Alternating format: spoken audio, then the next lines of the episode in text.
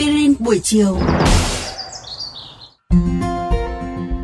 Xin chào các bạn thính giả thân mến của kênh VOV Giao thông.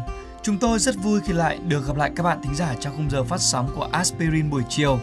Và ngày hôm nay thì Quang Đức cùng với Mai Lan muốn cùng các bạn thính giả chia sẻ về sức khỏe tim mạch, một vấn đề rất đáng quan tâm không chỉ đối với riêng người lớn tuổi. Một trái tim không khỏe dẫn tới nhiều nguy cơ tai hại cho sức khỏe, ảnh hưởng tới chất lượng sinh hoạt cũng như là an toàn tính mạng của tất cả chúng ta. Thế nhưng những tổn thương và suy yếu trên hệ tim mạch lại diễn ra ngấm ngầm, từ từ, rất khó đoán biết, cho đến khi xảy ra vấn đề nghiêm trọng.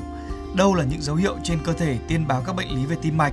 Hãy cùng chúng tôi khám phá ngay sau đây.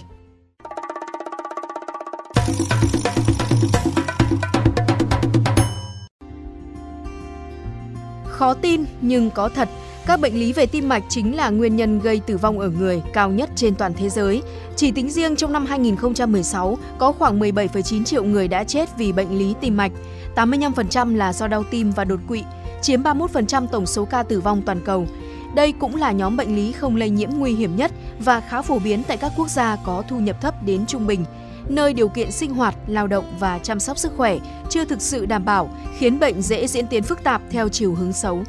Người bị huyết áp, tiểu đường, mỡ máu sẽ đối mặt với các vấn đề về tim mạch. Thế nhưng, hầu hết bệnh lý tim mạch lại có thể được ngăn ngừa nhờ vào việc thay đổi thói quen sinh hoạt. Điển hình là cai nghiện thuốc lá, các chất kích thích, tuân thủ chế độ dinh dưỡng lành mạnh và tránh béo phì, tăng cường vận động.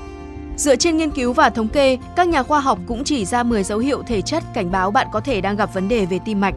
Đầu tiên, hãy để ý xem bạn có hay bị đau mỏi vùng ngực và vai hay không.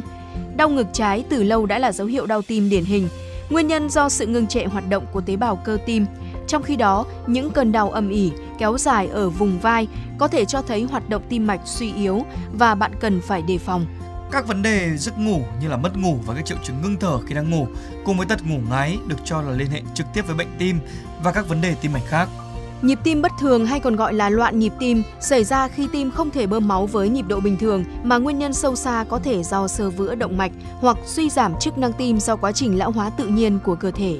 Đau mỏi cơ hàm, nhức lợi và các vấn đề trong khoang miệng cũng là dấu hiệu cảnh báo sớm cho bệnh lý tim mạch. Bạn có thể thắc mắc rằng lợi bị nhức thì liên quan gì đến tim?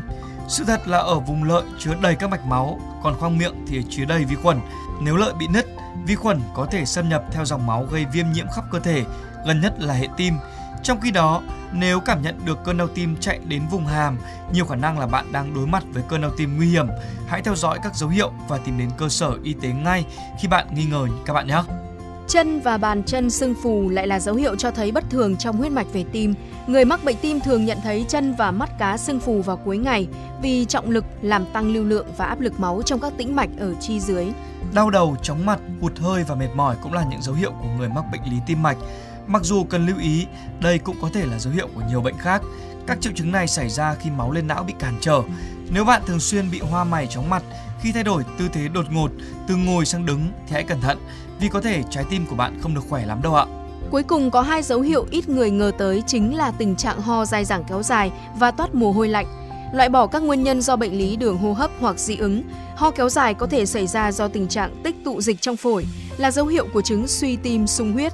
Khi tim bơm máu không hiệu quả, máu có thể chảy ngược vào các tĩnh mạch để đưa máu qua phổi và khi áp suất trong các mạch máu này tăng lên, dịch phổi bị đẩy vào trong các phế nang.